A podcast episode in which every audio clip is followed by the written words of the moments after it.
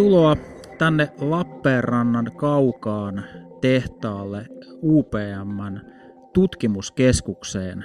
Erityisesti tietysti kuuntelijat, tervetuloa tosiaan näihin maisemiin. Ja täällä keskustelemassa on meillä Lappeenrannan Lahden teknillisen yliopiston energiatehokkuusprofessori Jero Ahola. Tervetuloa. Joo, kiitos. Ja sitten UPMn teknologiajohtaja Jyrki Ovaska, joka toimii myöskin EUn vetyklusterissa UPMn edustajana. Kiitoksia. Ja, ja to, meillä on tosiaan tämä upea tehdasmiljö tässä ympärillä. Me ollaan aika sisäsiistissä neukkarissa täällä, ö, mutta, mutta tosi hienoa, että saadaan jatkaa tätä ö, Biosin metsäpodcastia nyt tällaisessa ihan oikeassa tuotantoympäristössä. Ja me ollaan keskustelemassa täällä tänään vetytalouden mahdollisuuksista metsäsektorille.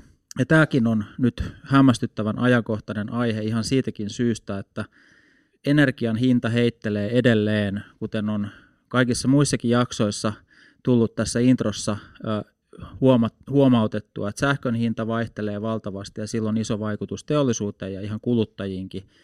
Ja me ollaan puhuttu pari jaksoa aikaisemmin metsäteollisuuden roolista energiaverkon tasapainottajana. Kannattaa kuunnella se jakso.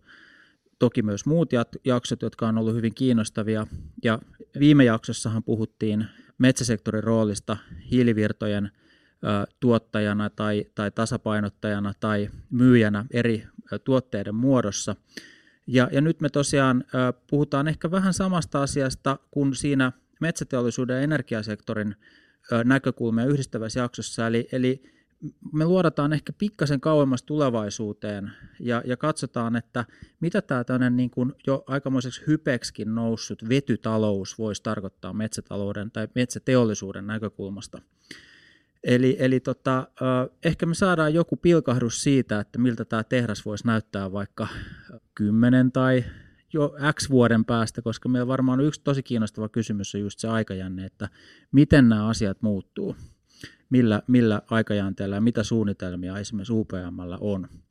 Mutta tosiaan, tämän pidemmittä puheitta, niin vielä kerran tervetuloa ja, ja, ja te voisitte ehkä vähän kumpikin kertoa omia taustojanne tarkemmin ja omia kiinnostuksen kohteitanne täällä teollisuudessa ja laajemminkin maailmassa.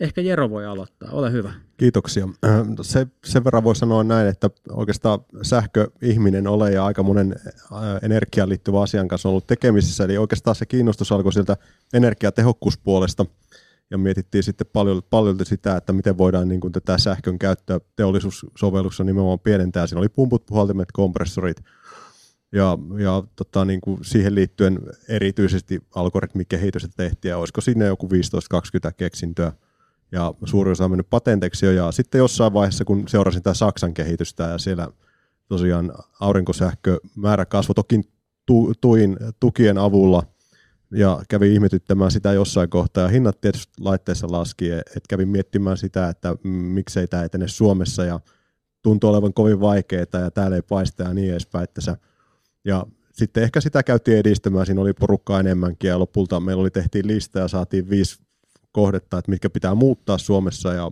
ja aika hyvin onnistui ja itse asiassa viime vuoden vaihteessa ö, viimeinen lainsäädäntömuutos tehtiin, mikä oli tämmöinen nettomittaus. No sen jälkeen sitten m, aika paljon keskustelu meni siihen, että mitä sitten, mitä tämän aurinkosähkön jälkeen ja ö, ehkä pientä mietintää tuli, että okei, sähkö on pienosa energiasta, että miten me saadaan putsattua tämä koko meidän, meidän tota, tämä, tämä energiajärjestelmä, koska se on pakko tehdä tavalla tai toisella. Ja siitä alkoi meidän sitten Lutin VTT ja Turun yliopiston neokarbon energiatutkimus, missä perattiin tätä asiaa ja oikeastaan lopputulema on se, että meidän pitää tehdä se raju sähköistäminen ja sitten tota, kaikkien oikeastaan polttaminen on se, mikä pitäisi pystyä minimoimaan. Ja sillä polulla tässä ollaan ja oikeastaan erityinen kiinnostus nyt on siihen vedyn tuotantoon ja sen kustannuksien laskemiseen, mikä liittyy meidän tutkimukseen. Kiitos Jero. Mitäs Jyrki? Joo, minä olen tota, Jyrki Jovaska ja pitkän linjan metsäteollisuuden ammattilainen on ollut tota, vuodesta 1983 asti mukana metsäteollisuudessa. Itse asiassa opiskelinkin jo tuolla tota, Otaniemessä paperitekniikkaa, tuotantotaloutta ja näitä asioita päässyt tässä sitten uran aikana eri lailla yhdistelemään.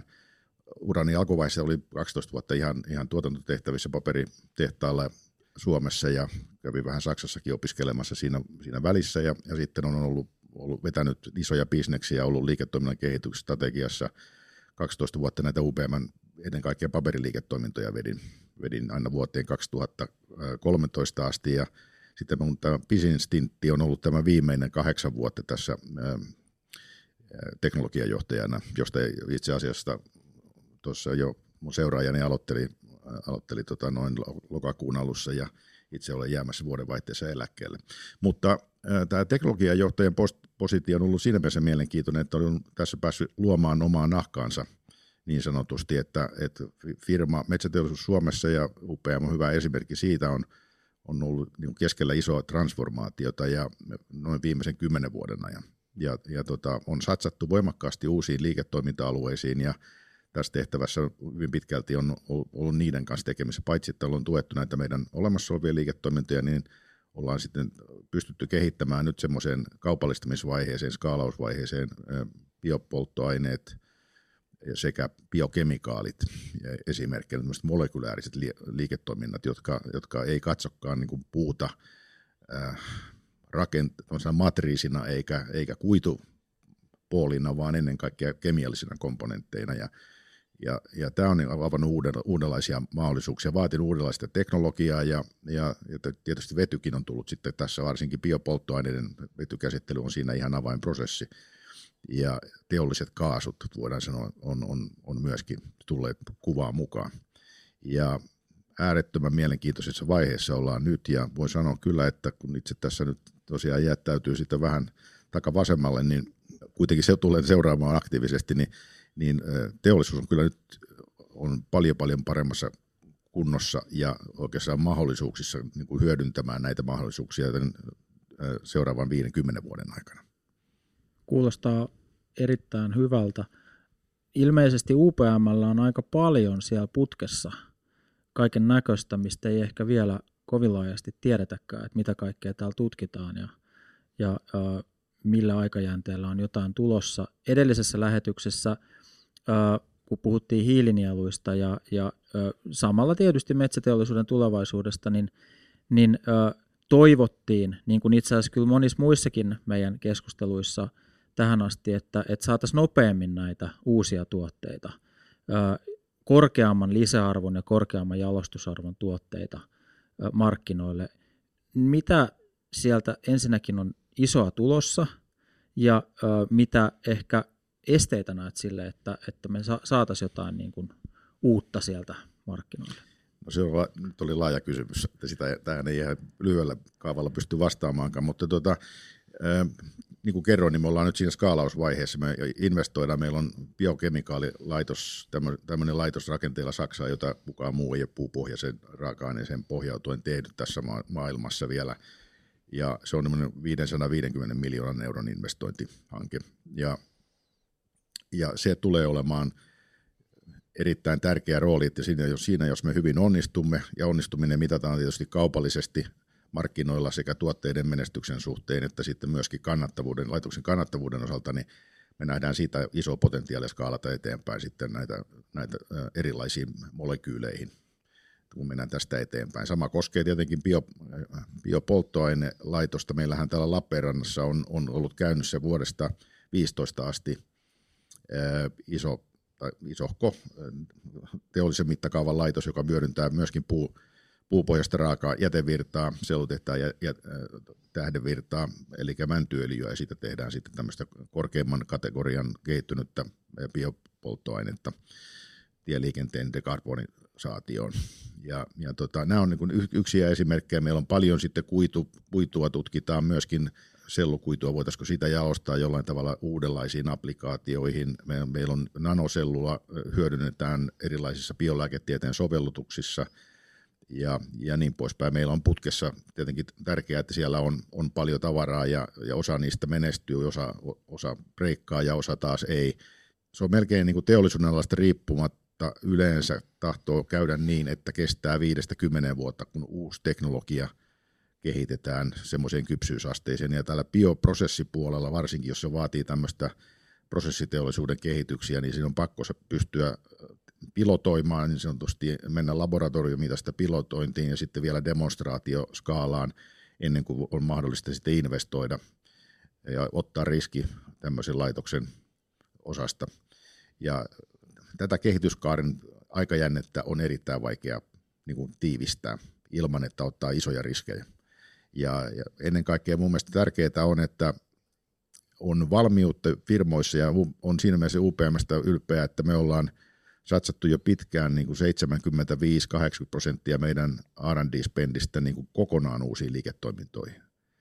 Eli, eli tota, siinä mielessä edes olemassa olevat, niin kuin, olemassa olevat liiketoiminnat, puhumattakaan sitten supistuvasta kommunikaatiopaperiliiketoiminnasta, niin ne on vain noin neljännes, että, että siinä suhteessa ylisuhteisesti satsataan, mutta tämä on ainoastaan mahdollista, jos tämä olemassa oleva liiketoiminta sitten tuottaa sellaista kassavirtaa, että, se on, että, että päästään näiden, näiden pitkien kehityskaarien yli. Eli, eli se vaatii osaamista, se vaatii riskinottoa, kärsivällisyyttä, lehmän hermoja ja tietenkin kaikkea erittäin hyvää niin kuin onnistumista siinä kehitystyössä. Toivottavasti tämä nyt vastasi jollain tavalla siihen sun, sun kysymykseen. Joo, kyllähän se vastasi ja, ja tota, se oli hyvä pohjustus sille, että jos Ero kertoisi meille nyt vähän tuosta vetytaloudesta noin yleensä ja, ja tutkimuksen näkökulmasta, mikä se vedyn rooli voisi olla meidän ö, yhteiskunnassa ja energiamarkkinoilla ja miten, miten niin kuin sä näet, että onko meillä niin kuin paljon muitakin vaihtoehtoja ö, energia, energiantuotannon dekarbonisaatioon, mikä tuossa todettiinkin aikaisemmin, että vähän huono termi, mutta, mutta että tarvitaanko me vetyä ihan niin kuin sanotaan elääksemme tulevaisuudessa? Kiitos. Varmaan, jos ruokaa niin kun aletaan tekemään enemmänkin tuota hiilidioksista vedystä, niin toivottavasti jossain vaiheessa, niin silloin se käytännössä tarvitaan. Mutta tuota, voisin sanoa näin, että kyse oikeastaan, kun puhutaan vetytaloudesta, niin ehkä enemmänkin pitäisi puhua siitä isosta sähköistämisestä, eli polttamisesta siirrytään sähköön. Ja varmaan pääasiat sitten tulee olemaan tulta ja aurinkoa, koska se skaalautuu ja on halvinta – ja sitten nämä tietysti, kaikkea ei me ei voida sähköistää. Ja sitten myöskin nämä tuuli- ja aurinkotuotanto, niin kuin on nähty, niin se on hyvin vaihtelevaa. Sähköhinta vaihtelee ja saatavuus vaihtelee sitä kautta. Ja, ja, ja tota, se, me tarvitaan eräällä tavalla sitten noin niin kuin jo sen sähköjärjestelmän kannalta siihen jotain balansoivaa. Eli me tarvitaan esimerkiksi kaasuja. Se kaasu voi olla vetyä. Vetyä voidaan varastoja isossa kaalassa suhteellisen helposti – jos puhutaan tällaista kallioluolista suolaesiintymistä, se, se siirtyy isoissa skaaloissa sähköä helpommin pitkiä matkoja edullisesti, ja, ja se tarjoaa sitten samalla sen kysynnän jouston sille hyvin voimakkaasti vaihtelevalle tuotannolle. Me haluamme totuttua, että vesivoima hoitaa sitä, ja sitten nämä, nämä niin kuin lämpö, lämpöön perustuvat laitokset, mutta jatkossa jos me skaalataan vesy, vetytaloutta isoksi ja tuulivoimaa isoksi, niin se tarkoittaa, että me tarvitaan sitten kysynnän joustopuoli ja varasto siihen. No sitten, että missä sitä vetyä kannattaa käyttää, niin, niin ihmiselle tietysti aina luontaisesti tulee se, että okei, vetyauto, vetykuorma-auto, vetyrekka, mutta oikeastaan jos niin näin energiatehokkuus ihmisenä ja sitä kautta, jos katsoo kustannuksia jo, niin en, en näe, niin kun, jos pystyt sähköllä jonkun toteuttamaan, niin se on aina halvempaa ja noin niin kuin päästömielessäkin parempaa todennäköisesti, riippuu miten ne akut on sitten tuotettu. Ja eli, eli, eli, eli, eli vetyä käytetään siellä, mihin sähkö ei kykene. Ja mä näkisin sen, että se aika paljon sitten, jos liikennesektorista puhutaan, niin se tulee olemaan lentäminen, missä määrin lennetään, eli lentopolttoaineet, ja siinäkään ei pelkästään vety, vaan se hiilivety, ja se yhdistyy eräällä tavalla tähän metsäteollisuuteen ja hiilen, hiilen kiertoon sitä kautta. Sitten toinen on niin lannoitteet, typpilannoitteet, ammoniakki, se voi olla myös polttoaine, ja sitten miten näen sen myös, että metanoli, siitä tulee sitten todennäköisesti, voidaan tehdä myös vedystä ja hiilidioksidista, että siitä tulee todennäköisesti tämmöinen niin peruskemikaali, mitä käytetään lähes kaikkeen, ja se voi olla myös polttoaine. Eli vedy, rooli on siinä ja, siinä, ja sitten tietysti tulee tällaisia, niin kuin mitkä ensimmäisen tulossa sen, ehkä sen ammoniakin eli ja lannoitteiden valmistuksen lisäksi on tämä vetyteräs ja se tulee kuluttajavetoisesti sillä tavalla. Toisaalta päästöoikeushinta kallistuu ja sitten asiakkaat haluaa esim. päästöttömiä autoja, missä sähköauto, minkä teräskin on tehty päästöttömästi. Tai siis, et, et, et vetytalous summa summarum, idea on se, että mitä et voi sähköistää, niin se voidaan tehdä sitten vedyn kautta ilman, että meidän tarvitsee käyttää sitä fossiilista hiiltä siinä raaka-aineena. Eli sillä on tasapainottava rooli. UPM on itse asiassa erittäin merkittävä energian käyttäjä, mutta myös tuottaja. Eli teillä on huomattavan suuri kapasiteetti erilaisissa energiantuotantomuodoissa. Onko tässä semmoinen niin kuin, niin kuin tavallaan hyvä jatkumo UPMlle, että, että pikkuhiljaa siirrytään niin kuin näistä nykyisen energiantuotannon painopisteistä ja kulutuksen painopisteistä kohti tämmöistä niin kuin vetytaloutta, vai miten, miten sä näet Jyrki tämän? Kyllä. Ensinnäkin mä täytyy sanoa, että mä ihan täsmälleen samaa mieltä Jeron kanssa tästä sähköistä, että, että mikä voidaan suora sähköistää, niin se kannattaa tehdä ilman, ilman muuta, koska tota, kannattaa nimenomaan se vety hyödyntää sitten semmoisiin sektoreihin, jotka ovat vaikeammin, vaikeammin tota, muuten niin kuin hoidettavissa CO2-vähenemän kannalta. Ö, mä näen tässä niin kuin metsäteollisuudelle yleisesti, yleisesti ja ehkä suomalaisille metsäteollisuudelle vielä niin kuin poikkeuksellisen hyviä näkymiä, koska – tässä me voidaan yhdistää ensinnäkin tätä energiatuotannon murrosta, eli uusiutuvien raaka-aineiden merkittävää kasvua, mikä tulee tapahtumaan. Meillä on hyvät tuuliolosuhteet täällä, esimerkiksi tuuli, tuulivoimaa, sitä rakennetaan myöskin ra, rajusti uutta lisää. Meillä on tietysti olemassa olevaa niin kuin CO2-vapaata energiaa myöskin paljon. UPMn energiaportfoliohan koostuu pitkälti ydinvoimasta ja, ää, ja sitten vesivoimasta ja bio, voimasta. Ja, ja tota, jos niillekin vielä saadaan suotuisa regulatiivinen käsittely esimerkiksi vetytalouden kannalta, niin, niin, tota, niin silloinhan meillä on erinomaiset mahdollisuudet käyttää tätä arsenaalia myöskin uudenlaisiin tuotteisiin. Tietenkin me myöskin toimitaan ulkoisten partnereiden kanssa, voi olla, ei, se tarvitse olla UPM omistuksessa yksissään olevia uusiutuvan energian tuotantomuotoja, mutta, mutta voidaan tehdä, tehdä myöskin, meillä, meillähän on jo tälläkin hetkellä PPA-sopimuksia tuulivoimatuottajien kanssa, näitä voidaan niin kuin jatkossa tehdä ja lisääkin, mutta mä näen sen myöskin, että me voidaan kombinoida näitä metsäteollisuuden tärkeitä teollisuuslaitoksia, koska siellä on paljon myöskin tätä täydentävää ää, osa, osaamista ja infrastruktuuria. Meillä on, meillä on biogeenistä CO2 käytettävissä, joka voidaan sitä uusiutuvaa energian tuottaa ja sitä kautta työ, tehdä, tehdä vihreää vetyä.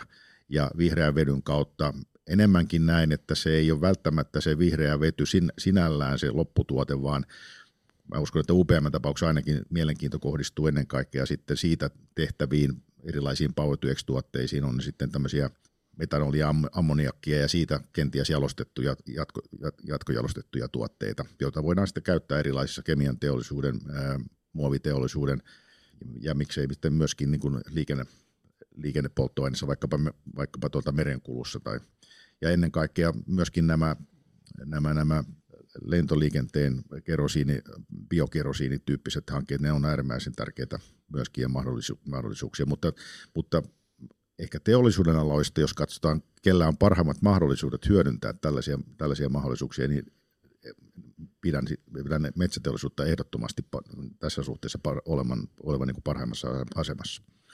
Tuossa oli äh, metsäsektorin ja energiateollisuuden yhteyksiä pohtivassa lähetyksessä semmoisia terveisiä metsäteollisuudelle, mutta itse asiassa kaikille muullekin teollisuudelle, että siellä oltiin vähän huolissaan niin kuin energiayhtiöiden näkökulmasta ja, ja tutkijoiden näkökulmasta siitä, että että nyt tämä tilanne, mikä meillä energiamarkkinoilla, sähkömarkkinoilla on, niin se ei välttämättä ole ihan hallittu. Ja, ja siinä osatekijänä on se, että teollisuus on tottunut semmoiseen hyvin tasaiseen energian käyttöön.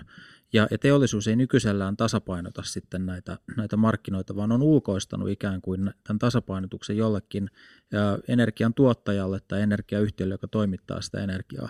Nyt kun UPM tapauksessa ä, UPM itse tuottaa sitä energiaa ja, ja käyttää sitä niin, niin ehkä mä voisin kuvitella, että teillä olisi erityisen hyvä mahdollisuus ottaa myös roolia tämmöisenä energiaverkon tasapainottajana sekä tämmöisissä lyhyemmissä piikeissä ja, ja vaihteluissa. Tännehän tulee valtavasti erilaisia energiapitoisia virtoja. Ja sitten teillä on energiantuotantoa myös näiden tehtaiden ulkopuolella.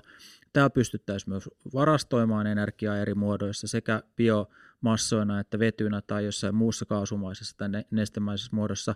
Eli, eli äh, tässä on alkanut tämän podcast-sarjan aikana niin kuin, ikään kuin muotoutua sellainen ajatus, että, että metsäteollisuus voisi ottaa itse asiassa hyvinkin merkittävän roolin siinä sen ongelman ratkaisussa, mikä meillä on silloin, kun me lisätään esimerkiksi suuri määrä tuulisähköä meidän energiaverkkoon, niin jossain se täytyy tasapainottaa sekä lyhyitä että pitkiä vaihteluita vastaan.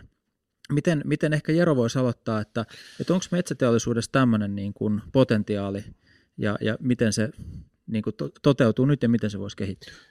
Tätä tasapainotusasiaa, tietysti tätä ollaan mietitty paljon ja tietysti itsekin lukenut siitä ja niin kuin nimenomaan sähköverkon kannalta. Ja tietysti lämpöjärjestelmä on siinä yksi varmaan ensimmäisiä, mutta ne voisi ajatella näin, että meillä on lyhyitä tasapainotustarpeita ja ne tyyppisillä kysynnän joustolla ja tämmöisillä akkutyyppisillä ratkaisuilla hoituu se on halvin, ja jos ajattelee näin, jos me pystyttäisiin jatkossa esimerkiksi sähköautojen akut käyttämään, sinne tulee suurin kapasiteetti, niin siellä on suurin tasapainotuspotentiaali tuntien tasolla tai minuuttien, mutta toki tämmöisiä verkkoakkuja, niin kuin täällä Lappeenrannassakin, oliko se nyt Pohjoismaiden suurin on tämä Yllikkelässä 30 megawattia, 30 megawattituntia, nimenomaan lyhytaikaiseen tasapainotukseen. Mutta sitten, ja tyypillistä tälle lyhytaikaiselle tasapainotukselle on se, että siinä ää, kap, niin kun se investointikustannus voi olla suurempi, mutta energiatehokkuuden ja vasteajan pitää olla nopea. Siis se kun me käytetään energiaa siellä. Mutta sitten kun mennään pitempään, mikä on myös haaste nimenomaan tuulen kannalta viikkoja niin, niin, tai päiviä, niin sitten me tarvitaan sitä vetyä siinä. Ja nimenomaan kysynnän jouston puolesta. Ja sitten voidaan tietysti, eli jos näkisin näin, että metsäteollisuus, jos alkaa isoksi vedyn käyttäjäksi, ja heillä kuitenkin varmaan prosessit, monet on sellaisia, että niitä ei voi ajaa miten sattujaan, ne tarvii sitten sen vetyvaraston. Ja se vetyvarasto itsessään on niin kuin erittäin hyvä tasapainottaja varsinkin jos se elektrolyysikapasiteetti, millä se vety tuotetaan, tulee halvaksi. Ja niin kuin tulee, en mä näe siinä niin kuin mitään estettä, että, että me pystytään kyllä tekemään samat asiat kuin mitä on tehty niin kuin nyt aurinkosähkön, aurinkopaneelien ja myöskin niin kuin akkujen kanssa, että kustannus tulee laskemaan sarjatuotannon myötä. Joo, kyllä siis näen ehdottomasti että tässä suuria mahdollisuuksia, erityisesti ehkä UPMlle, jolla jolla energia, meillä on energialiiketoiminta on iso ja kannattava osa UPM, ja mehän ollaan Suomen suurin sähkön käyttäjä ja Suomen toiseksi suurin sähkön tuottaja, ja toimitaan tuolla sähköpörssissä ja pohjoismaisella sähköpörssillä ja tunnetaan sen lainalaisuudet ja, ja haasteet ja muut vastaavat varsin hyvin. Ja nähdään ehdottomasti se vetyyn, vedyssä se mahdollisuus, että paitsi että se voi täydentää näitä esimerkiksi tämän Lappeenrannan tyyppisen biojalostamon, joka käyttää vetyä, korvataan harmaata vetyä vihreällä vedyllä tai annetaan, ajetaan sitä siinä rinnan, rakennetaan sitten tämmöinen energiavarasto, joka pystyy auttamaan sitten myöskin tässä nimenomaan sähkön lyhytaikaisissa hinta, hintavaihteluissa ja ylipäätään tasaamaan sitä sähkömarkkinaa. Se on hyvä liiketoiminta-aluekin. Me ollaan myöskin tekemässä jo tällä hetkellä investointia muun muassa yhteen, yhteen Kainuun joki systeemiin, jossa meillä on tämmöinen iso konden, superkondensaattori, joka, joka pystyy myöskin vesivoiman, vesivoiman erilaisia käyttövaihteluita hyödyntämään ja ottamaan talteen. Että me ollaan näistä teknologioista eri, erityisen kiinnostuneita ja näenkin, että nämä tulee olemaan tulevaisuudessa varmaan aika paljon yhdistettynä, yhdistettynä sitten tämän normaalin prosessin rinnalla, joka, monet, monet näistä prosessista on kyllä sellaisia, että sitä ei voida hirveästi käsitellä, vaihdella sitä, sitä energiakuormaa lyhyellä jänteellä. Pois lukien ehkä täytyy kyllä sanoa, että, että tämä valitettavan, valitettavasti laskeva kommunikaatiopaperi liiketoimintahan on ollut sellainen, joka on ollut meillä jo niin kuin keskitetyssä ohjauksessa yli 30 vuotta. Eli meillä on Tampereella UPM suomalaisia laitoksia ohjaava – tämmöinen energiavalvontakeskus, ja, ja sieltä käytännössä annetaan tulikomentoja, ohjataan suoraa prosessia, eri, ja ennen kaikkea pystytään vaihtelemaan sähköä paljon käyttäviä hier, hiertämöitä ja, ja hiomoita. Ja, niin, ja, ja jopa käytännössä ollaan mukana sitten Fingridin ää, tämmöisissä tota, noin lyhyt, lyhytaikaisissa reserveissä, jossa sitten nopeasti täytyy saada tehoja alas, niin semmoiseenkin ollaan kyllä osallistuttu, mutta tämä on valitettava piirre, että nyt tämä kommunikaatiopaperi, jossa nimenomaan tämä sähkönkulutus ja mekaaniset massat on voimakkaassa asemassa, niin se on menossa alaspäin. Eli me tarvitaan uudenlaisia akku, akku- ja var, energiavarastointimahdollisuuksia tulevaisuudessa. Iso kysymys on tietenkin sitten se, että mistä se sähkö, sähkö saadaan, jos vetyä ruvetaan isossa mittakaavassa tekemään ja, ja tota, tuulivoimaa siinä on Suomen olosuhteissa pidetty ehkä merkittävimpänä lähteenä ja, ja sen lisärakentaminen täytyisi tapahtua aika massiivisessa mittakaavassa. Ja, ja UPM, kun on myöskin energiayhtiö, niin, niin ehkä Jyrki sä viittasitkin siihen, että teillä on PPA-sopimuksia tuulivoimatuottajien kanssa, mutta ä, mulle on ollut mielenkiintoinen ajatus se, että, että entä jos metsäyhtiöt laajemmin ryhtyisi ostamaan puun toimittajiltaan myös tuuli, tuulivoimaa niin, että siihen ä, muodostuisi ehkä jopa sellainen standardoitu tapa toteuttaa tuulipuisto useamman maanomistajan yhteishankkeena – ja, ja tehdä ikään kuin samaan tapaan sitten, ja, ja ikään kuin stan, samojen standardien tai sanotaan traditioiden mukaisesti, kun on totuttu myymään puuta, niin sitten myytäisikin myös sähköä. Ja, ja voihan sitä myydä muuallekin kuin metsäteollisuuteen, mutta että miltä tämmöinen niin kuin yhteistyö metsänomistajien ja maanomistajien kanssa kuulostaa siinä. Meillähän on iso kysymys, että mihin me saadaan rakennettua ja aika itse asiassa nopeasti pitäisi saada nyt rakennettua tuulivoimaa ihan vetytaloudestakin riippumatta niin tämä olisi yksi sellainen ajatus, että näitä niin, verkostoja voisi hyödyntää. Niin ehkä voisi todeta tuohon, että UPM on siis kiinteistö kehittänyt omia metsämaitaan muun muassa tuulivoimapuistoja varten. Että aika monia näistä nyt jo käynnissä olevistakin tuulivoimapuistoista on rakennettu sellaisilla alueilla, jotka UPM on tavallaan sitten kaavoittanut ja kehittänyt siihen. Olkoonkin, että ne toimii partnereiden toimesta.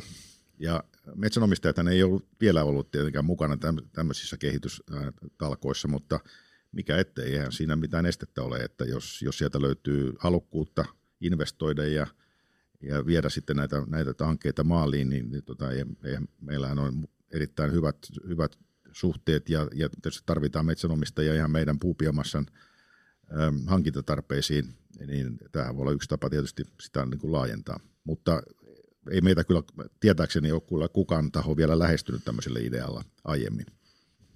No mitäs Jero sanoo tähän? Mi- mihin me saadaan tuulivoimaa riittävästi, että mm. nämä unelmat toteutuu, mistä puhutaan? Voi sanoa, tosiaan Lutilla me ollaan selvitetty tätä ja karkeasti voisi sanoa, että Suomeen yli 200, 200 tuota, terawattituntia – tuulivoimaa voitaisiin rakentaa ja oikeastaan niin kuin ainut ongelma vielä tällä hetkellä, toivottavasti se nyt ratkee, on tämä, tämä puolustusvoimien tutka, eli käytännössä tämä koko kaakkoinen Suomi on ollut sellaista aluetta, mihin ei voi rakentaa ja, ja tota, juuri tämän takia, vaikka meillä olisi tuuliolosuhde ja mahdollisuus, mahdollisuus tehdä näin ja, ja sitten toinen mikä siinä on, niin itse asiassa kulutus on lähellä, eli se on aikalainen ongelma, että jos tuotanto on tuolla jossain Lapissa tai Oulun seudulla ja sitten tosiaan kulutus on täällä ja vielä on niin näköpiirissä eräällä tavalla, että ei ole oikeastaan mitään takeita esimerkiksi, että Lovisa jatkaa.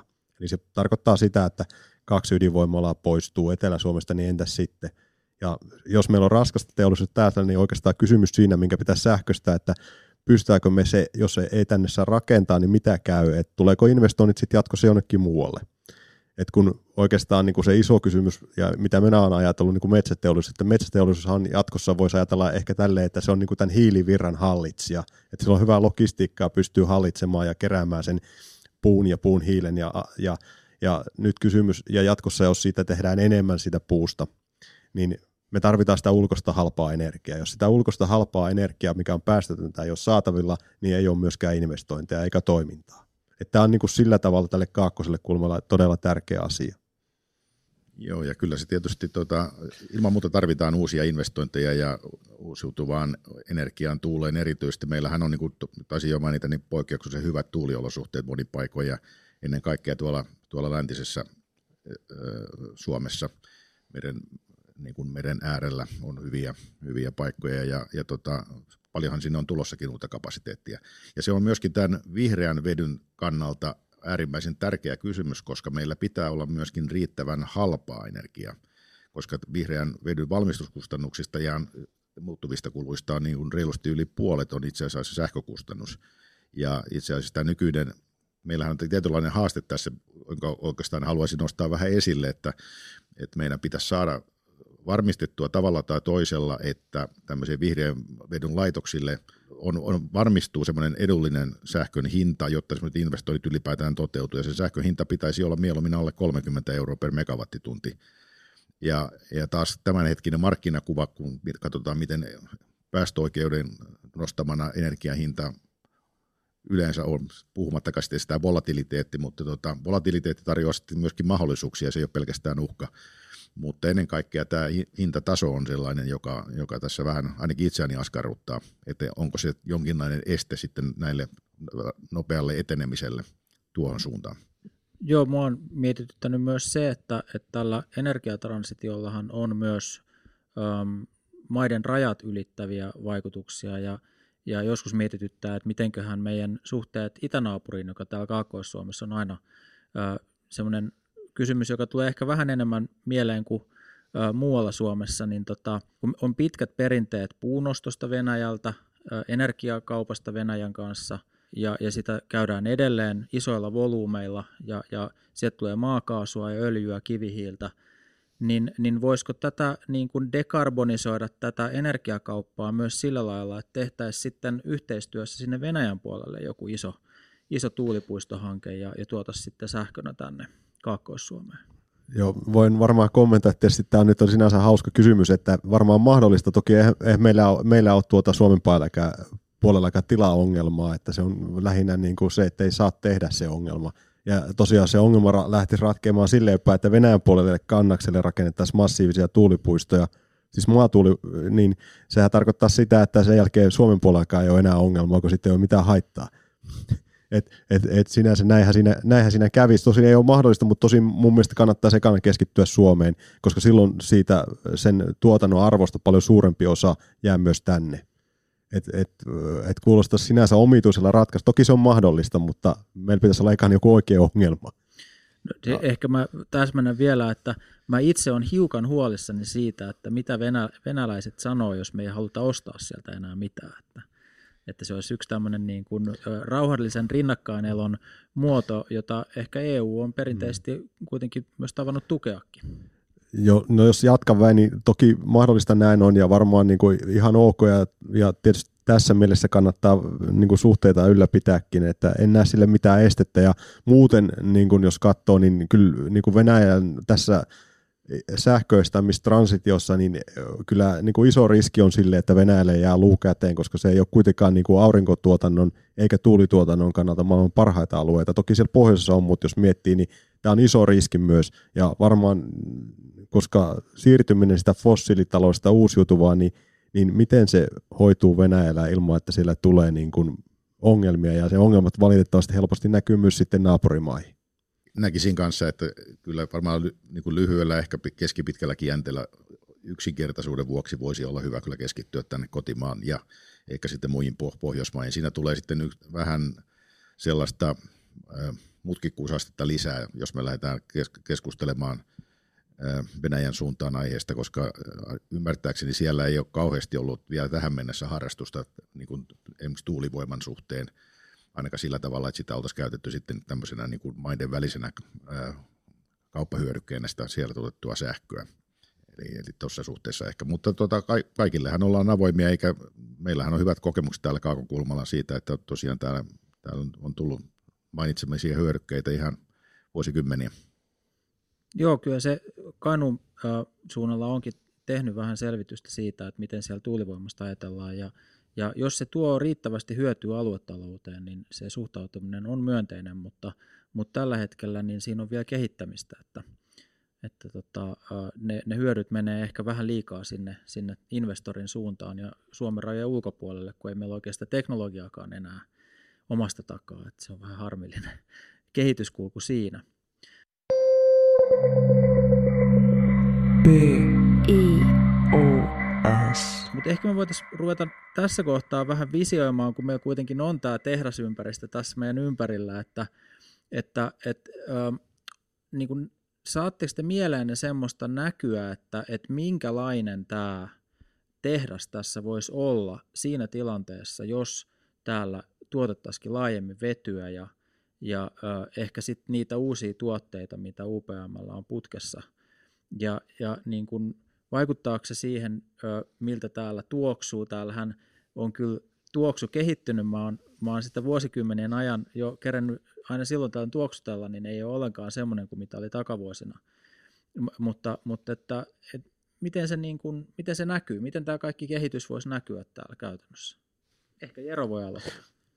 No joo, eli oikeastaan äh, ne siis oma ajattelu oikeastaan perustuu siihen, että kun me irtautuneet tästä fossiilisesta taloudesta, niin kun me tehdään ne hyödykkeet, ne hiilivedyt, hiilihydraatit, proteiinit, mitkä hyvänsä, mitkä tarvii tuota mitkä me tarvitaan edelleenkin tähän, ja niistä niin kuin muovit ja niin edespäin, että sä, niin, niin se tuotanto perustuu sitten siihen biohiileen tai biohiilidioksidiin, ja varmaan tietysti ja, ja tarkoittaa sitä yhä, että, että käytännössä niin, eli pyritään minimoimaan se, mikä menee polttoon. Nyt karkeasti mustalipea on varmaan se niin kuin isoin kysymys nykyisessä prosessissa.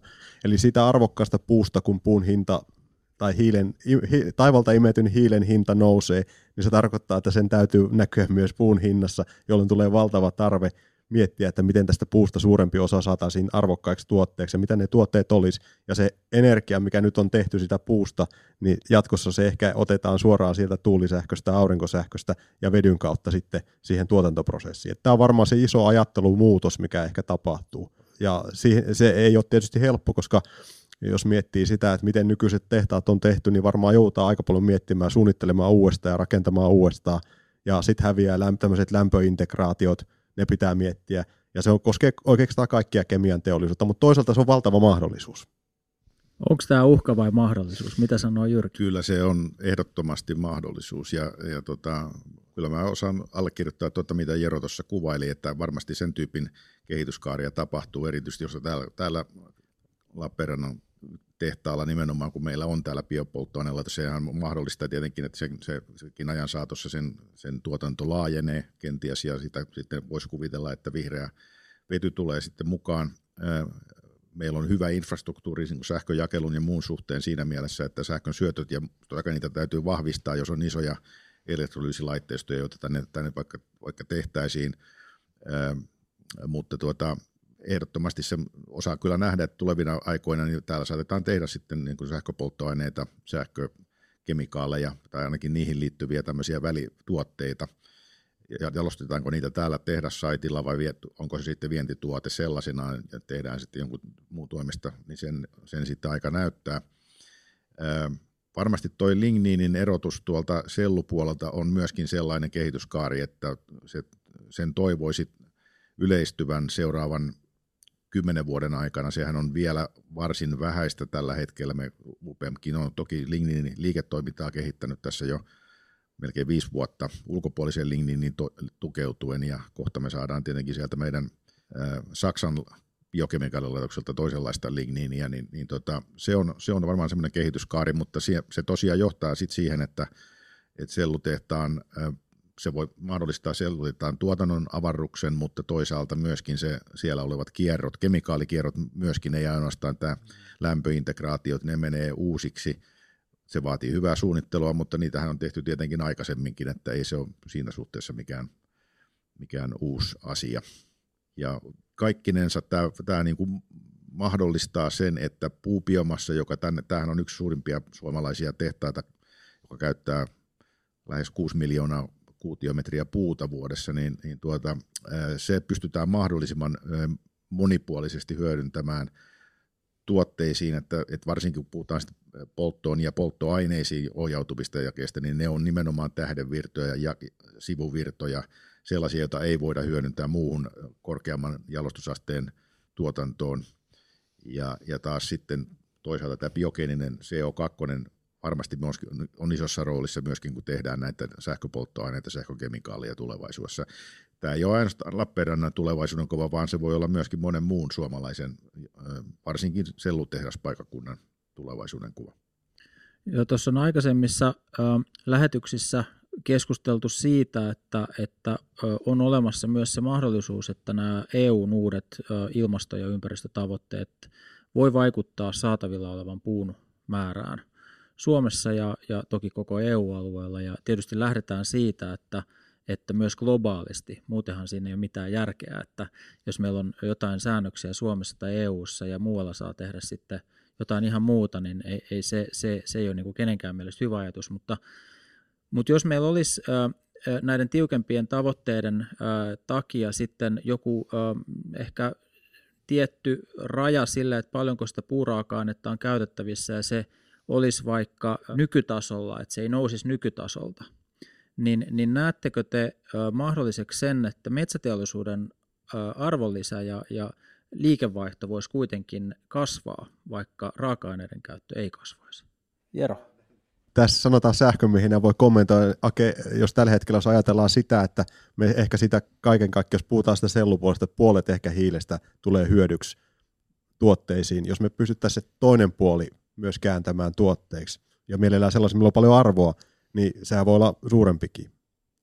Eli sieltä olisi tulossa aika paljonkin ö, jotain uutta hyvää ikään kuin. Mitäs Jyrki on mieltä? Joo, kyllä. Mä uskon, että se on, on mahdollista et, et, siinä mielessä kompensoida. En kylläkään niin kuin, välttämättä allekirjoita sitä, että se täytyisi se suomalaisen metsäbiomassan hyödyntäminen jäädyttää niin kuin nykytasolle. Mä uskon, että me pystytään hyödyntä- kombinoimaan kasvavat niin kuin kestävyyskriteeritarpeet ja, ja kestävä metsänhoito ja kasvava puukulutus myöskin jossakin määrin tästä nykytasosta eteenpäin.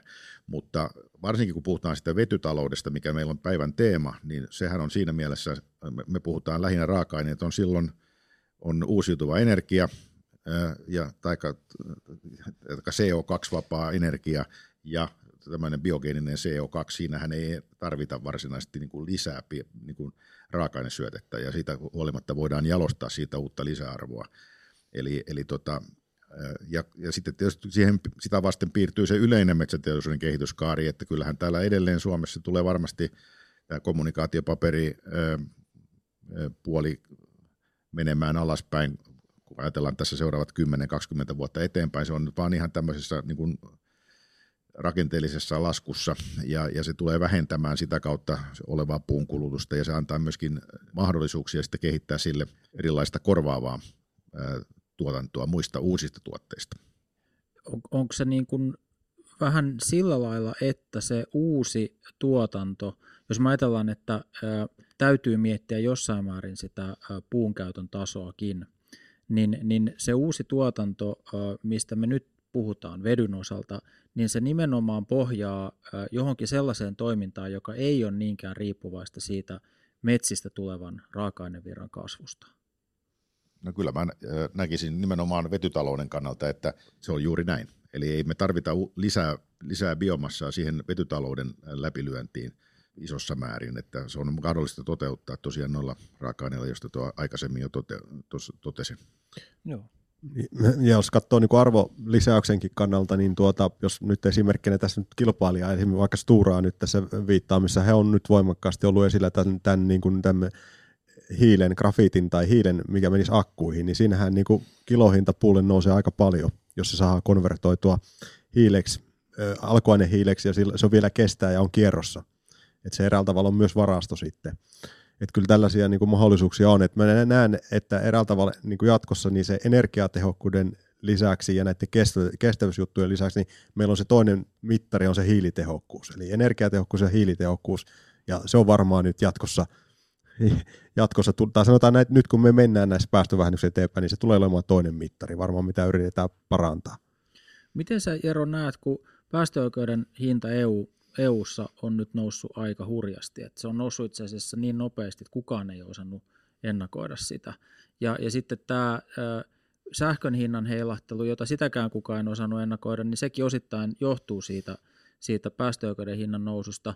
Eli me eletään niin kuin, ö, ehkä aikoja, joissa tapahtuu paljon enemmän ja nopeammin kuin mitä on vielä vähän aikaa sitten kuviteltu. Miten sä näet, että esimerkiksi tuo hiilen hinnan nousu voisi heijastua metsäteollisuuteen tai heijastuu jo?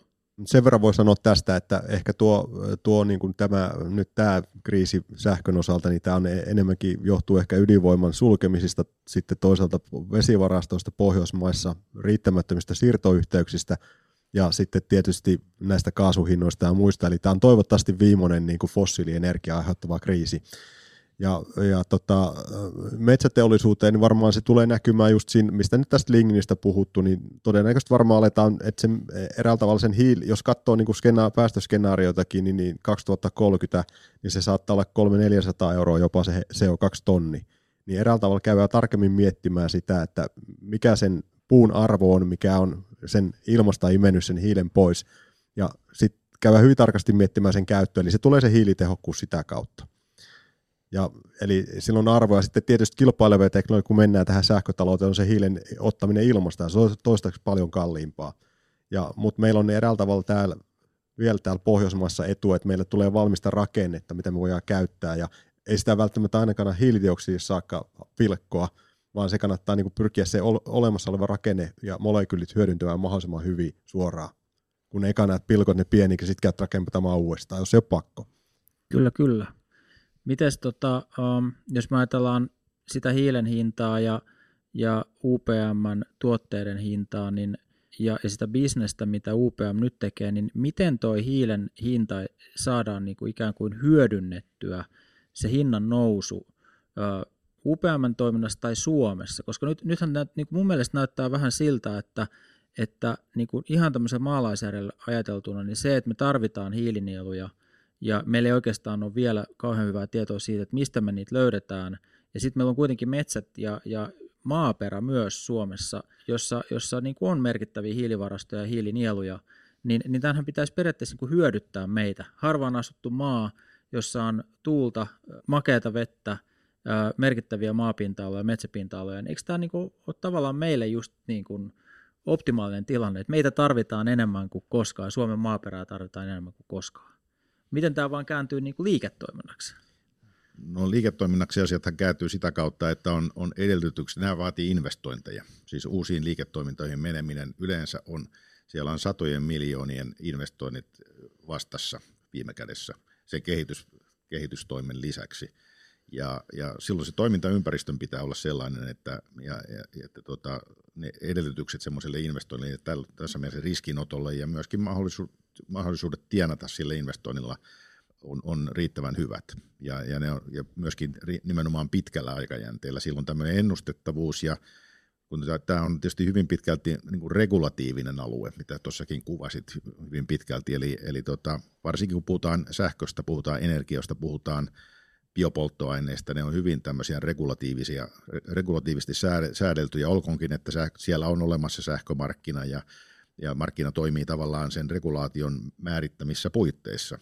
Mutta nyt valitettavasti meillä on ollut vähän semmoinen, semmoiset viimeiset vuodet, että tätä regulaatiota, tai nyt esimerkki vaikka yksi mikä regulaatio, joka tuolla EU-tasolla ohjaa tätä kehitystä, on tämä uusiutuvien energian direktiivi RED 2, joka, joka tuossa muutama vuosi sitten, olikohan se vuonna 18 se, se fiksattiin, niin sitä nyt lähdettiin muuttamaan kaksi vuotta tai kolme vuotta myöhemmin toiseen suuntaan tai, tai kiristämään, muuttamaan sitä eteenpäin.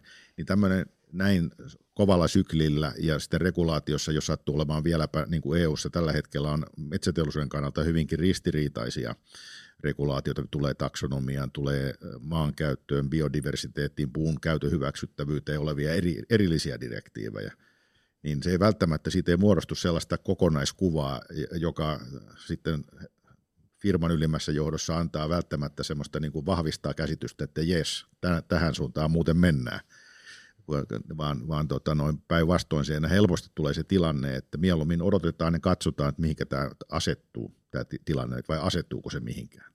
Ja tämä on taas tietysti huono asia, kun puhutaan vihreästä siirtymästä ja halutaan saada kuitenkin hankkeita, jotka merkittävästi vähentää kansallisella EU-tasolla olevaa niin kuin CO2-päästöjä ja nopeasti. Voin niin ehkä siitä mielessä todeta, kun tuolla on tosiaan UPM edustajana siellä EUn puhtaan vedyn allianssissa, niin siellä EU haluaa erittäin kovalla etunojalla tällä hetkellä löytää investointiputkea hankkeista, jotka – jotka sitten toteutuvat, jotka niin kuin hyvin nopealla aikajänteellä olisi jo niin kuin oikeastaan sanottuna, että 26 pitäisi olla jo käynnissä. Ja, ja kun ajatellaan, että se tulee niin kuin äärettömän nopeasti, koska tämmöisen teollisen hankkeen kehityskaari on, on oikeastaan semmoinen, että minimissään suurin piirtein vuosi luvitusta ja suunnittelua – ja kaksi ja kolme vuotta menee siihen, siihen tota toteutukseen. Vaikka tänään päätettäisiin, se on se 26 melkein siellä. Eli tota, ja tässä mielessä meillä on aika paljon tämmöisiä haastavia kysymyksiä tällä sektorilla vielä.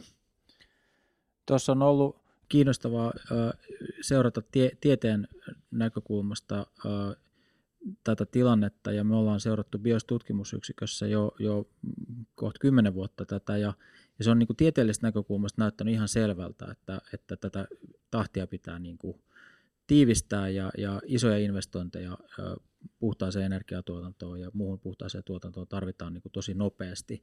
Niin, niin nyt EU on sitten lähtenyt toteuttamaan sitä ja, ja se on aika niin kuin ymmärrettävää, että aikataulu on kireä, koska nimenomaan niiden päästövähennysten aikataulu on kireä, ettei homma karkaa käsistä.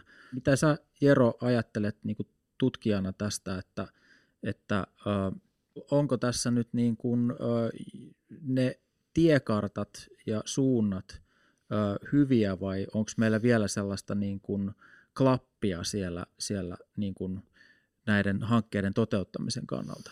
Tehän olette tehnyt aika paljon näitä mm. isoja, isoja kokonaisuuksia ikään kuin. Joo, eli oikeastaan niin voisi tähän aloittaa sen, että ensimmäinen ongelma oli esimerkiksi siinä liittyen Redi siinä, että, että kun mietittiin näitä sähköpolttoaineita ja sähkökemikaaleja, niin sitten tosiaan, niin kuin, en tiedä mikä tilanne nyt on, mutta havaittiin, että tosiaan, että se pitää olla uutta tuotantoa, joo, ja sitten tosiaan niin sen tuotannon pitää olla samalla saitilla kuin sen itse vedyn tuotannon sen, tai sähköpolttoaineen tai sähköpolttoaineeksi käytetään vedyn, kun se itse tuotanto, tai sitten tosiaan sen pitää vastata niin kuin aikatasossa, samassa aikatasossa tuotannon ja kulutuksen toisiansa.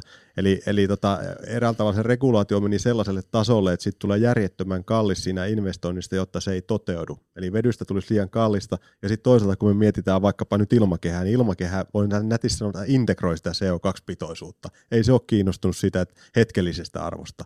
Eli jos meillä on niin vaikka esimerkkinä tuuliformaa sertifikaatti, että me vuositasolla tuotetaan tietty määrä tuulivoimaa, ja se on sitä vihreää ja se on uutta, niin miksei sen, sitä voi niin kuin naittaa sitä vihreän vedyn tuotantoa ja sitä tuulivoimatuotantoa keskenään vuositasolla.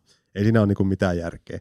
Että niin kuin tällaisia niin kuin yli ja siinä pelossa, että joku tekee sellaisia investointeja, mitkä on kestäviä, niin tehdään niin kuin tällaista yliregulointia, mikä johtaa siihen, että investointeja tulee, koska ne on liian kalliita. Eli tällaisia päättömyksiä, mutta sitten taas toisaalta niin kuin onnistumisia on mun mielestä, niin jos katsoo näin päin, niin mun mielestä tämä on tämä, tämä EUn ajoneuvoregulaatio liittyen sähköautoihin ja raskaisiin, tämä on todennäköisesti pelastamassa ainakin Volkkaria ja muita autonvalmistajia ja se dieselkohu lopulta.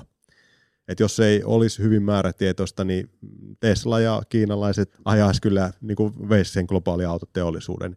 Ja samanlaisia niin kuin mun mielestä hyviä puolia on esimerkkinä, no tietysti EU-ssa ja USAssa on tämmöinen niin kuin esimerkkinä kuluttajatuotteisiin liittyvä energiaregulaatio. Yksi hyvä esimerkki, mitä itsekin luonnossa käyttänyt, on se, että vaikka USAssa laitettiin eri regula- tiukkeneva regulaatio jääkaappien energiatehokkuuden, niin se johti siihen, että energiatehokkuus jääkaapeissa parani, mutta samalla niiden hinta tippui.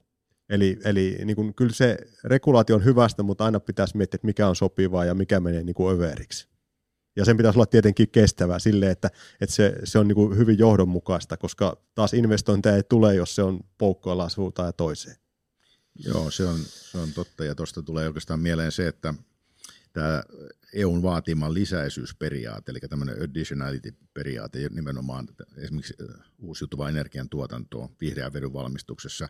Tällä hetkellä se keskustelu käy siitä, että sinne hyväksytään niin kuin uusi tuulivoima, uusi aurinkovoima ja sitten tämmöinen niin sanottu sininen vety tai niin kuin CO2 talteenotto ja CCS ja sitten sitä viedään tuonne Pohjanmeren kaivoksiin. Tämä on niin kuin hyväksyttyä. Sen sijaan muut CO2-vapaat hankkeet, olemassa oleva, puhumattakaan uudesta ydinvoimasta, tai vesivoimasta, tai biovoimasta, tai vanhasta tuulivoimasta, niin ne, ne on tällä hetkellä niin kuin niitä ei, ollut hyväksy, ei olla hyväksymässä tavallaan sen regulaation piiriin. Ja mä olen itse huolissani siitä, että miten tämä tämmöinen jaka, vaikka mä ymmärrän sen, että siellä ollaan huolissaan EU-ssa siitä, että muuten jos, jos näin ei tehtäisi, niin siellä sitten olemassa olevaa kapasiteettia siirtyy sitten tänne, tänne vihreään puolelle ja se ei tavallaan kokonaiskuvaa muuta. Mutta miten tämä käytännössä, tähän, tähän muodostuu kahdet sähkömarkkinat hyvin helposti, jotka toimii erilaisilla ää, periaatteilla ja mä luulen, että kukaan ei ole analysoinut sitä, että mikä sen dynaaminen vaikutus tulee olemaan ylipäätään niin kuin tänne, tähän kuluttaja energiamarkkinoille, puhumattakaan sitten teollisuuden käyttämistä asioista. Jälleen kerran vaikea ympäristö tehdä sitten päätöksiä, mutta ehkä nyt viimeiset huhuthan, mitä tuolta kuuluu EUn suunnalta, on siitä, että sieltä ilmeisesti nyt kuitenkin ydinvoima saisi jonkinlaisen positiivisen luokituksen ainakin tilapäisesti, niin kuin, niin kuin on tämä CCSkin saanut, ja, ja sama ilmeisesti tulee sitten tapahtumaan myöskin maakaasulle ylimenokauden juttuna. Ja sehän on Suomelle tärkeä asia, koska meillä on, meillä on uutta ydinvoimaa tässä just parasta aikaa näinä päivinä käynnistymässä muun muassa. No tässä on sarjan aikana noussut monesti esiin se, että, että ollaan itse asiassa vähän hämmästyneitä siitä, että, että kuinka paljon meillä puuttuu vielä semmoista tähän ekologiseen transitioon liittyvää yhteennivovaa tutkimusta ja suunnittelua. Eli meillä on esimerkiksi näiden EUn uusien ilmastolinjausten ja taksonomian ja, ja tiedossa olevien tulevien linjaustenkin osalta niin kansantaloudellisten kokonaisvaikutusten arviointi pitkälti tekemättä. Eli, eli esimerkiksi metsänkäytön ää, muutokset tai ma, metsänkäytön mahdollisuuden muutokset ja, ja mistä saadaan minkäkinlaista lisäarvoa.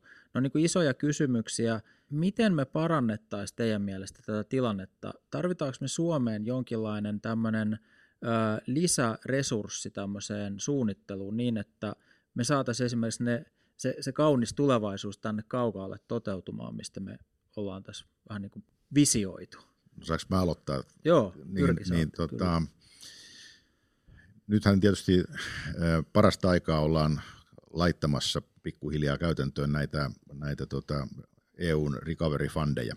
Se on tässä kanssa mielenkiintoinen kehityskaari, että mitä tulee tapahtumaan. Meillä on jo nyt niin kuin inflaatio ylikiihtynyt ennen kuin näistä rahoista on vielä tullut oikeastaan miljardiakaan tuonne markkinoille, mutta mutta joka tapauksessa Suomikin on, on, on omat suunnitelmansa tehnyt ja saanut ilmeisesti sille myöskin EU, EU-ssa olevan hyväksymisen, ja siellähän on tietysti tiettyjä rahamomentteja, joita menee tähän vihreään siirtymään digitalisaatioon, mutta myöskin tutkimukseen, joka, joka tulee tälle alueelle. Ja, ja tota, varmasti se on tärkeää, että niitä, niitä rahoja nyt, nyt sitten nopeasti käytetään ja ohjataan tänne, tänne tota, erityisesti näille uusille alueille. Myöskin uudet energiateknologiat on saamassa ihan merkittävää panostusta siellä, mutta varsinainen rahojen jako on tässä vielä, vielä vähän ehkä odottaa, odottaa tota tulevia aikoja. Ei ole näkynyt vielä, miten se käytännössä toteutuu. Mutta jos, jos niin kuin rahalla saa aikaa jotain, mutta sitten jos säädökset onkin jotenkin keskenään ristiriitaisia, niin sitähän voi mennä ihan vääräänkin paikkaan sitä rahaa. Sepä se. Joo, oikeastaan niin hyvä mun mielestä asia on miettiä näin päin, että voisi sanoa aina, että tulevaisuus tehdään ja kuvitellaan. Ja näinhän on käynyt monta kertaa, jos katsoo vanhoja, vaikka Julius Vernen lukee romaaneja, niin tuota, siellä aika moni asia on tapahtunut, mikä kuviteltiin 1800-luvulla. Ja oikeastaan me, me, mun mielestä mikä Suomesta puuttuu vielä, niin jos katsoo niin kuin Temminkin energiaskenaarioita, ne on hyvin vaatimattomia, että, se, että tiedetään mitä tulee, mutta kysymys, että mitä voisi olla mitä voisi käydä. Ja mitä se tarkoittaisi vaikka tässä energia- ja materiaalivirtojen muun asian osalta Suomesta, niin tämä olisi sellainen asia, mikä, mikä, mikä pitäisi, jos me kansallisesti katsotaan, että mikä pitäisi tehdä, että mikä se Suomen energiajärjestelmä voisi olla ja mitä voitaisiin tehdä ja miten, ja mitä se tarkoittaisi. Ja, ja niin kuin semmoinen, se, se olisi aika, no, aika hyvä juttu ja nimenomaan niin kuin silleen, että se olisi avoimena, niin kuin, niin kaikki pystyy sitä katsomaan, muokkaamaan niin edespäin.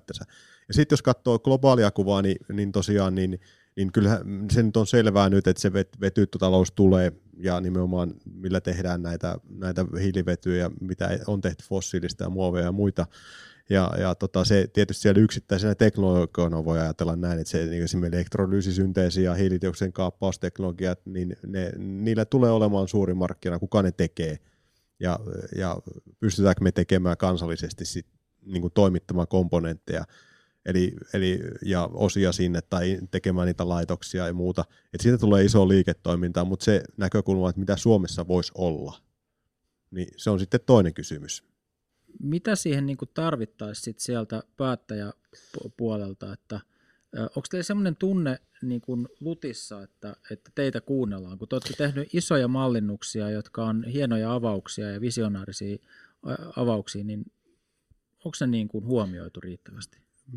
Kyllä, kyllä kuunnellaan, mutta tietysti ja kysellään aina, mutta tosiaan niin kuin oikeastaan niin kuin mun mielestä se enemmän, että pitäisi olla isompi, eräällä tavalla isompi konklaavi miettimässä ja silloin mikä olisi sitoutunut siihen.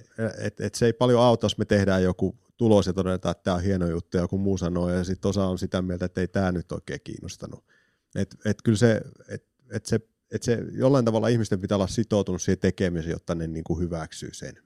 Eli missä tämmöistä porukkaa tarvittaisiin nyt? Ministeriöissä?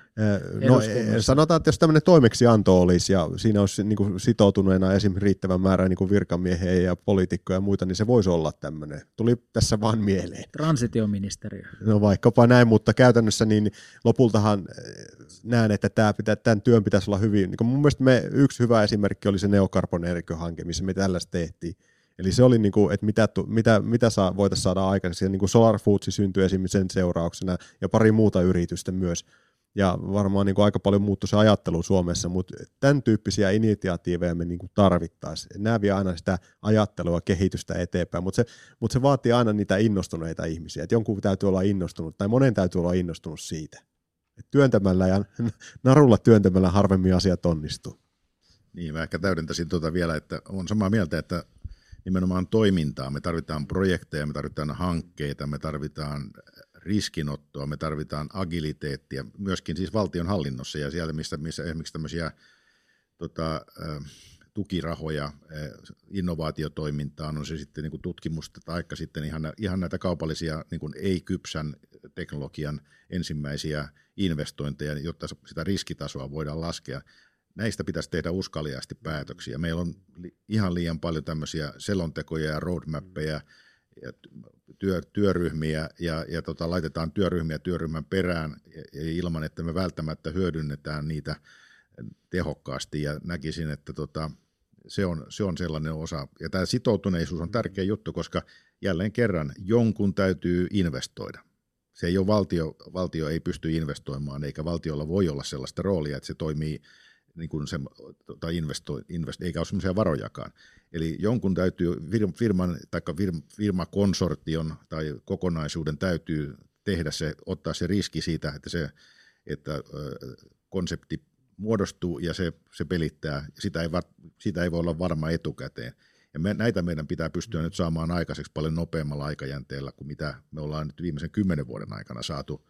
Meillä on aika huono tämä track record niin kuin tässä tutkimuskehitystoiminnassa jo vielä sen verran jatkaa, että onhan niin kuin meillä onnistumisia, jos katsoo niin kuin Nokian tämä mobiiliverkot ja Nokian toiminta ja sitten tosiaan viimeisen päällä Nesteen biopolttoaine, no miksei myöskin UPM, eli miten on tehty määrätietoista työtä, luotu markkinat Suomeen ja niin edespäin, että se, se on johtanut siihen skaalaukseen globaalisti ja et, et, et, et tämä on niin ollut hyvä malli tehdä. Et se, että päästäisiin niistä strategioista, mitkä nostetaan sitten hyllylle, että ei tästä nyt sitten tullutkaan mitään. Eli strategia ilman toimenpidesuunnitelmaa ja toimenpiteitä on aika turhaa.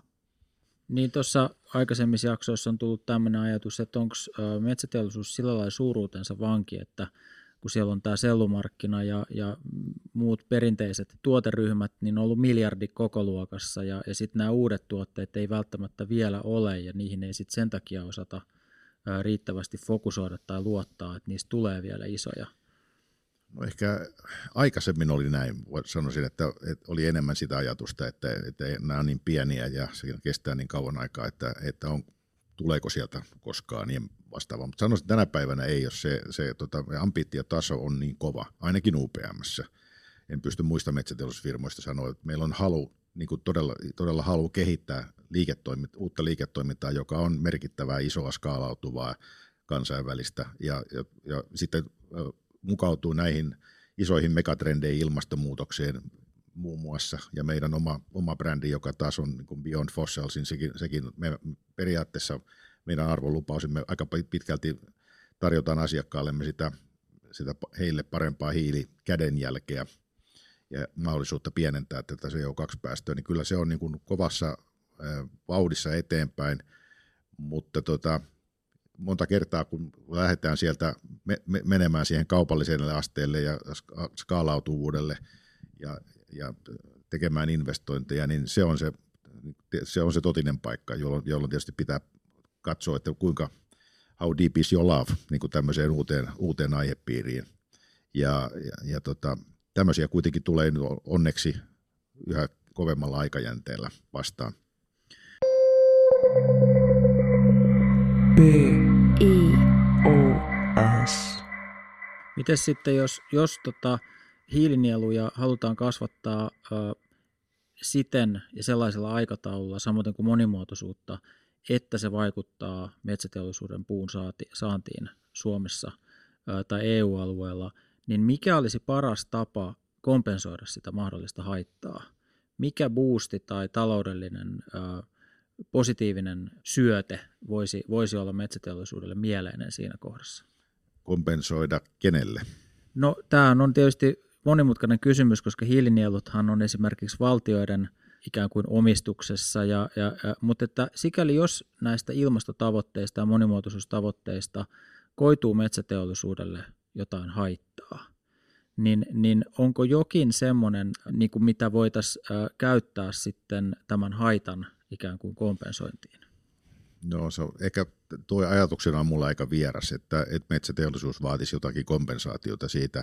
Kyllä mä näkisin enemmänkin niin, että meidän pitäisi pystyä löytämään tähän kestävän kehityksen keskusteluun ne YK on kolme aspektia, jotka, jotka he on todennut, että kestävässä kehityksessä pitäisi aina olla mukana, kun mietitään. Se on tämä ekologinen eli ympäristövaikutuspuoli, sitten on tietysti taloudellinen vaikutus, vaikut, vaikuttavuus ja sitten kolmantena on, on nämä sosiaaliset vaikutukset. Ja mulla on se käsitys, ja kun mä seuraan tätä keskustelua, niin 95 prosenttia pyörii tämän ympäristövaikutuksen ympärillä yksinomaan. Ja varsinkin kun metsäteollisuus ö, käyttää puubiomassa kasvaa kuitenkin aika tasaisesti Suomenkin alueella ja, ja teollisuuslaitoksia on, on haja-asutusalueilla. Sillä on erittäin merkittävät niin kuin sosiaaliset vaikutukset, puhumattakaan taloudellisista vaikutuksista. Kun Etlan muutama vuosi sitten julkaiseman tämmöisen lisäarvon tuoton tutkimuksen, mitä eri teollisuuden alat ja firmat tuottaa, niin kymmenen tuottavimman firman joukossa oli kaikki metsäteollisuusfirmat Suomesta. Eli me kuitenkin jalostetaan kotimaisia raaka-aineita täällä paikallisesti ja myydään maailman markkinoilla. Siitä tulee paljon vientiä, lisäarvo on paljon suurempi kuin se saattaa näyttäytyä, kun katsoo vain sellun, sellun, esimerkiksi sellun myyntihintana, mutta siitä tulee niin kuin yhteiskuntaan säteilee valtava määrä hyvää. Ja tämäkin pitäisi jollain tavalla olla tässä kestävän kehityksen keskustelussa riittävästi mukana. Ja en, en kaipaa siihen niin kuin mitään kompensaatiomekanismeja, vaan semmoista toimintaympäristöä, että on mahdollista tehdä näitä investointeja nimenomaan Suomeen.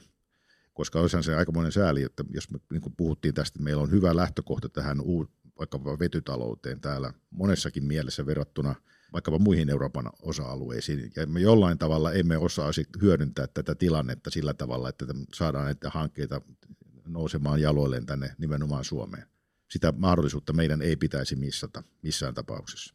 Onko valtion vetyyhtiö hyvä aloite teidän mielestä? Sanotaan näin, että, että, tota, että se on mun, varmaankin se, että valtio, niin kuin Fingrid-tyyppisesti, niin valtio se siirtoverkon omistaa ja toimii siinä. Se, kuka hoitaa varastointia, jos sitä tarvitsee, on toinen asia, mutta en lähtökohtaisesti en välttämättä lähtisi, jos sitä markkinaa syntyy muutenkin, niin en, en lähtisi niin kuin itse tuottamaan että valtio kävisi tuottamaan sitä vetyä. Se ei nyt ole ihan pakko, jos ei muuten onnistu.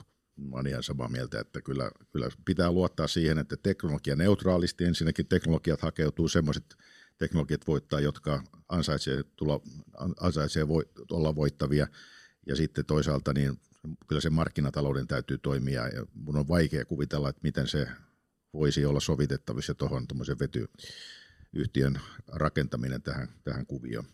Ja sitä myöskin tämä vety, suomalainen vetyklusterihan on yksilitteisesti myöskin, jossa mekin ollaan mukana, niin 47 muun yhtiön kanssa ja, järjestöjen kanssa, niin on, on selkeästi yksilitteisesti todennut, että ei näe sitä hyvänä kehityskaarena. Ja vielä jos tuohon jatkaa, että jos ajattelee näitä uusia investointeja vetyyn käyttöön, vaikka, vaikkapa nyt sitten terästeollisuus tai jotain muuta, niin tämä voisi tehdä Suomen puolellakin sitä vetypelkistettyä terästä niin tuota, kyllähän se, se vaatii sen, ei se vetyinvestointi auta se vedyn tuotantoinvestointi, vaan se vaatii se tuulivoimainvestoinnin. Eli valtion pitäisi olla sielläkin sitten hääräämässä mahdollisesti, tai sitten ei. Eli tämä on tämä, tämä koko ketju, minkä pitää toteutua. Eli enemmän mun mielestä valtion pitäisi olla niin kuin mahdollistajana.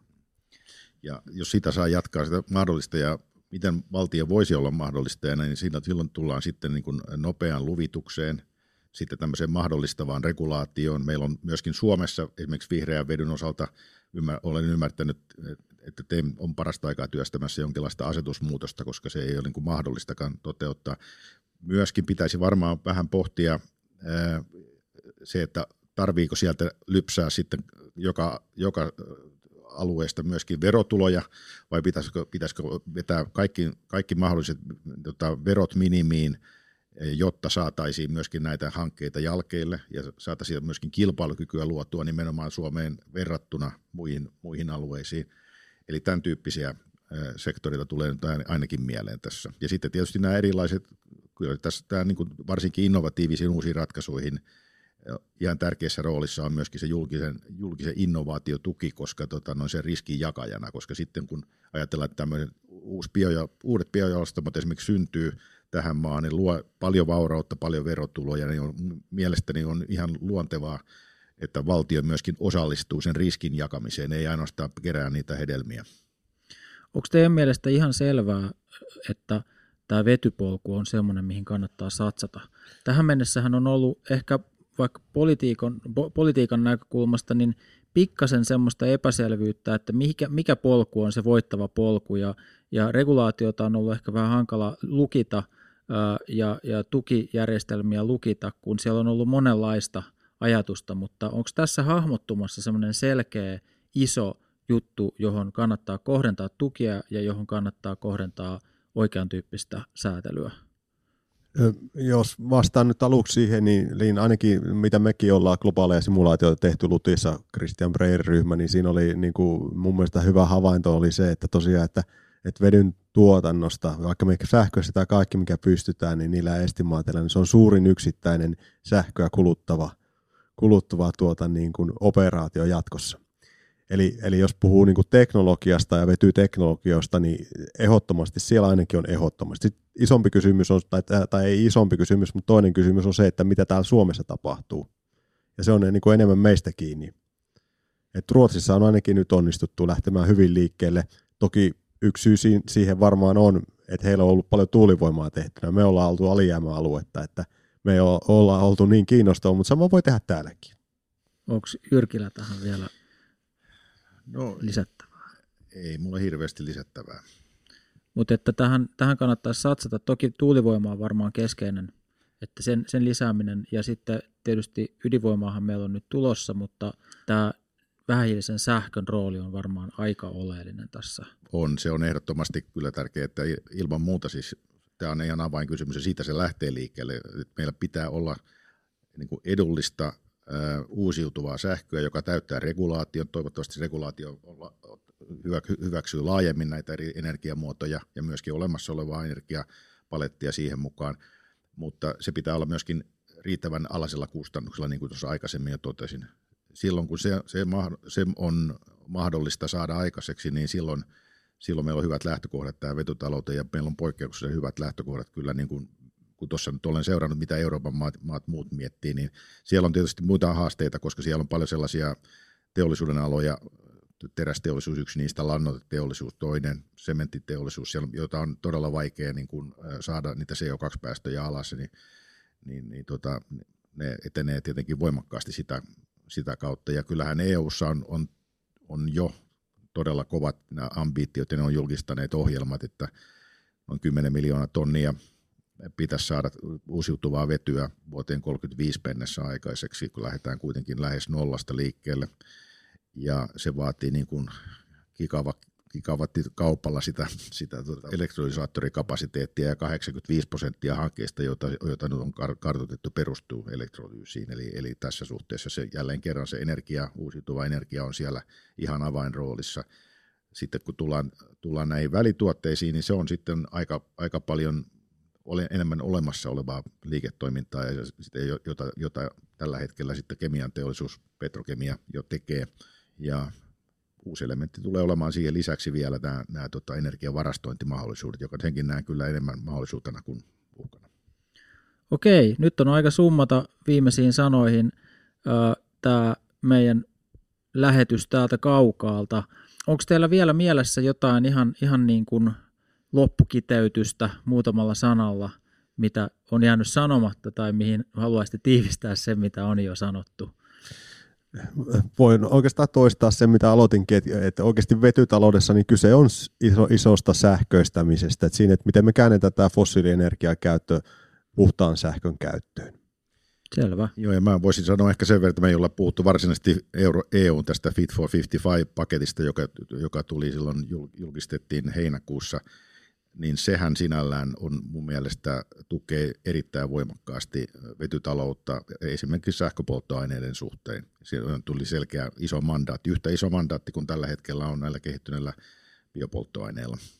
Eli, eli kyllä se tulee draivaamaan vetytaloutta eteenpäin ja, ja tota, jälleen kerran kysymys on, että halutaanko me tehdä täällä Suomessa vai annetaanko me jonkun muun edessä. Ja mä kiteytän tämän toivon mukaan oikein, sanokaa jos mä en ole oikeassa, että, että ilmastotavoitteet tuovat Suomelle enemmän voitettavaa kuin hävittävää. Olenko oikeassa? Sama, samaa mieltä tästä. Kyllä, näin on. No niin, tämähän on mitä parahin lopetus. Ö, oikein hyvää vuoden vaihdetta ö, kuulijoille ja mukavia eläkepäiviä. Pikkasen epäilen, että, että jäätköhän ihan kokonaan harrastusten pariin, mutta se jää nähtäväksi, missä yhteydessä törmätään seuraavan kerran, Jyrki. Mutta kiitos, että pääsit keskustelemaan ja kiitos, että kutsuit tänne UPMn tutkimuskeskukseen ja tänne toivoa herättävään tehdasmiljööseen. Ja kiitos Jero Ahola, oli erittäin hieno saada sut tänne ja hienoa, että täällä Lappeenrannassa on tämmöinen yhteenliittymä, jossa on sekä tutkimusta että toimintaa. Kyllä, kiitoksia, kiitoksia. meidän, meidän puolelta ja mehän tehdään tietysti keskenämme myöskin firmat ja me Jeron kanssa tunnetaan tietysti myöskin jo pitkältä ajalta. No niin, hieno juttu. Jatketaan yhteistyötä. Näkemisiin ja kuulemisiin. Moi moi.